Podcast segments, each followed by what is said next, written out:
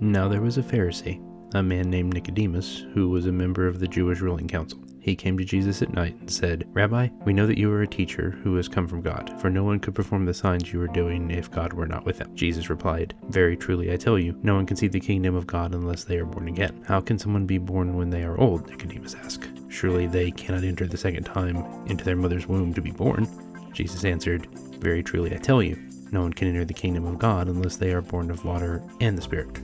Flesh gives birth to flesh, but the Spirit gives birth to spirit. You should not be surprised at my saying, You must be born again. The wind blows wherever it pleases. You hear its sound, but you cannot tell where it comes from or where it is going. So it is with everyone born of the Spirit. How can this be? Nicodemus asked.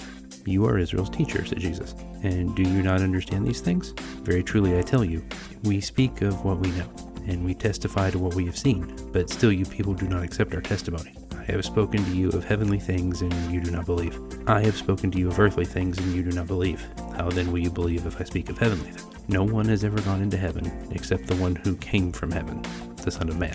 Just as Moses lifted up the snake in the wilderness, so the Son of Man must be lifted up, that everyone who believes may have eternal life in him. For God so loved the world that he gave his one and only Son, that whoever believes in him should not perish, but have eternal life. For God did not send his Son into the world to condemn the world, but to save the world through him.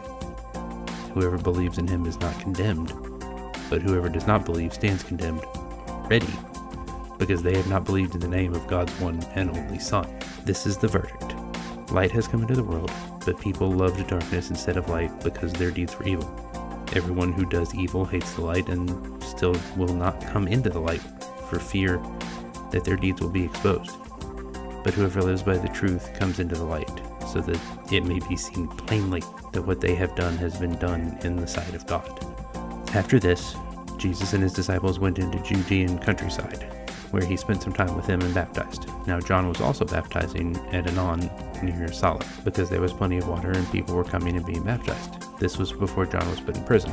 An argument developed between some of John's disciples and a certain Jew over the matter of ceremonial washing they came to John and said to him, Rabbi, that man who was with you on the other side of the Jordan, the one you testified about, look, he is baptizing and everyone is going to him. To this John replied, A person can receive only what is given them from heaven.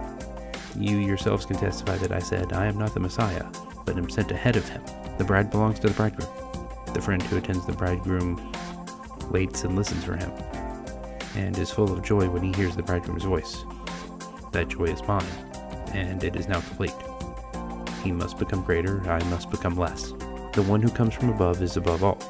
The one who is from the earth belongs to the earth, and speaks as one from the earth. The one who comes from heaven is above all. He testifies to what he has seen and heard, but no one accepts his testimony. Whoever has accepted it has certified that God is truthful. For the one whom God has sent speaks the words of God, for God gives the Spirit without limit. The Father loves the Son and has placed everything in his hands.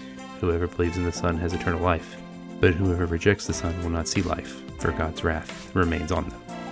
That's all for today's Daily Nerd Devo. I thought we'd do something a little different, give you a whole chapter as context instead of just a single verse or two.